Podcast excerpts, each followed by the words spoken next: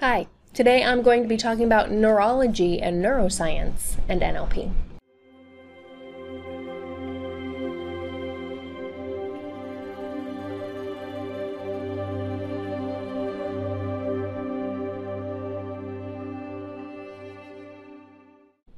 I'm involved in the NLP Leadership Summit, and a discussion that we've recently been having online is how does neurology play into neuro linguistic programming? Now, we all know that the neuro of our mind has to deal with all of the cells and atoms and fibers and connections and chemicals that your brain creates with every single thing you see or say or taste or touch or smell or hear. Everything creates that, that neurological connection.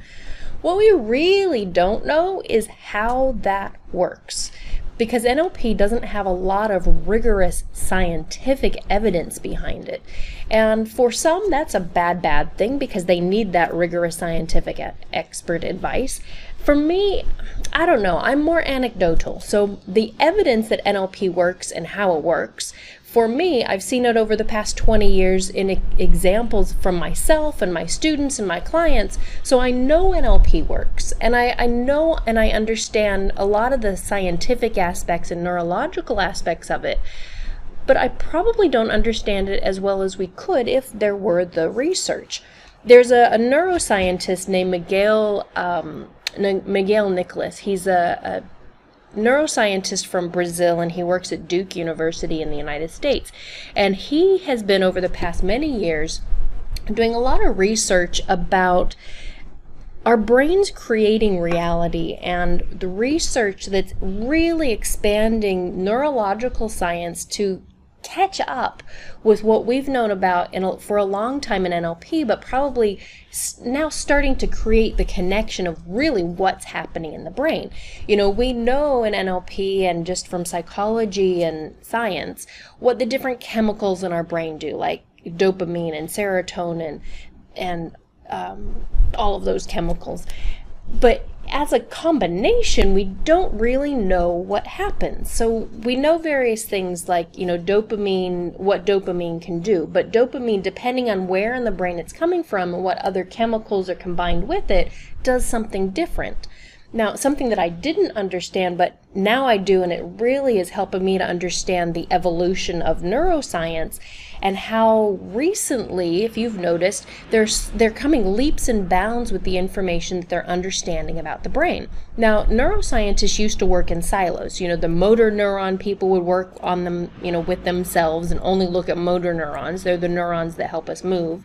Uh, and we've got other neurons about speech and connection, sight, um, emotions, and each of those neuroscientists that would be specializing in one type of neuron would only work with that one type of neuron. And instead of working with groupings of neurons, they were working just within a small stream of them.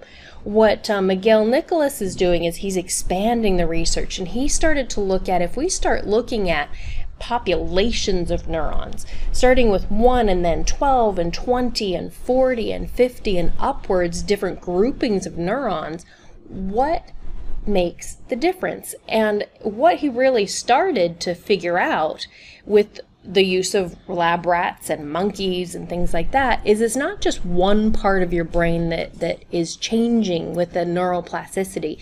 It's many aspects and many parts of your brain that are, are changing. And especially with some some work they were doing with some, some lab rats and if you've met me you know that in my psych degree we learned a lot about lab rats and dog salivating and it's not my favorite topic but they have a place. Now, one of their researches had to do with um, connecting the neurons to a computer so that we could actually watch what was happening in the brain. And they were getting a, a rat or a mouse to push a little lever, and when they pushed a lever, they would get the food eventually what they found out is that or they they were be able to sequence back from the computer is they could respond with the computer so that if without touching the lever, the mouse could actually just think about touching the lever and food would disperse. And after a little while, the rat stopped pushing the lever and just started thinking about pushing the lever, and the food would, would dispense. Now, this is interesting in many aspects because there's so much thought about what happens creates our reality. And in NLP, we know that our reality is created by how we think about reality. That our brain is already two steps ahead, or three or four steps ahead of where our body is.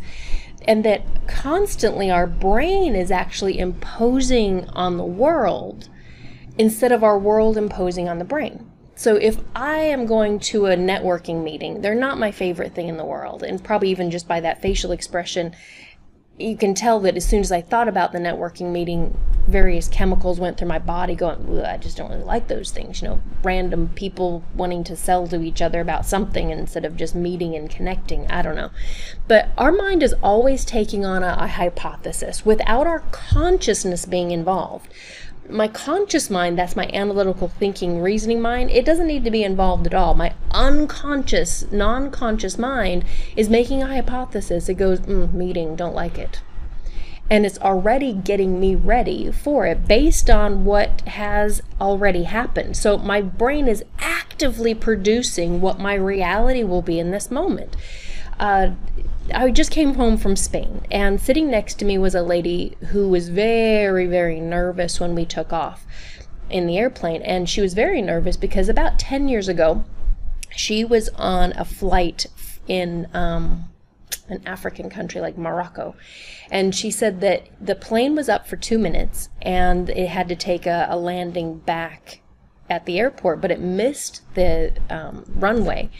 And so there was a, a, two minutes in the air, a minute or so landing, crash landing, but everyone was safe. But it was just a horrific experience for her. And so every time the plane begins to go and she put her headphones on so she could block out the engine noise that revving up engine noise of the plane getting faster in order to take off and eventually I was, you know, watching her and I was being able to be sensory acute that she kept looking out the window to see what was happening. And after a couple minutes of that, I actually shut the blinds and she said, oh, Thank you very much, because that deprived her of one sense. But there was still her auditory, her feeling, and she now couldn't see outside. She kept looking the other way, and I wish I could reach across the other side of the airplane to shut that down. But her brain was making reality of what had happened in the past. So even though I'm, I couldn't tell you exactly what's happening neurologically in the brain, we do know that NLP creates that neurological change within us.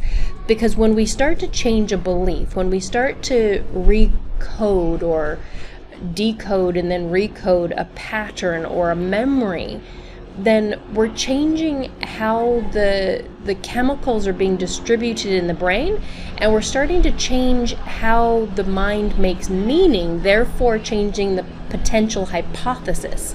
So her hypothesis getting onto an airplane is that she doesn't like and she gets very anxious which i saw the taking off and turbulence of an airplane ride we can change that. Utilizing a variety of NLP techniques, VK dissociation, tunneling, parts integration, spinning emotions, we have the ability to actually alter how the brain is creating those triggers, collapsing some of those anchors, if you will, so that we have a new type of reality, we have a new hypothesis to go to most of the time when I meet people that are unfamiliar with NLP, they think that how their current how their mind is currently coded, their current beliefs, their current behaviors, that's just set in stone and that's just what is happening. But that's not necessarily true. You are in charge of your mind, therefore your results. If there is a pattern or an emotion or a memory that is not working for you, then we can change that. And we can change the neurological conditioning so that the cascade of a variety of different chemicals and different hormones give you a different hypothesis. So, therefore, a different result. Because whatever the hypothesis your mind creates, that becomes your reality that becomes your reality. If a person has a belief that they're not good at relationships, the moment they get into a relationship, that hypothesis begins. And if we have a hypothesis, we can usually prove it right. I would rather help you prove it wrong. Help you to, and you may already know how to do this, how to figure out how what the the connections of your programs and patterns are the emotions the states and moods that you get into so that you can be more in control of what's happening in your life. And therefore even if we don't have the scientific understanding of exactly what's happening in the brain and i know there's some researchers that are doing some great research with nlp and eventually they'll figure out exactly what's happening but even from that anecdotal and personal experience, you're in charge of it. You're in charge of that hypothesis that you hypothesis that you create.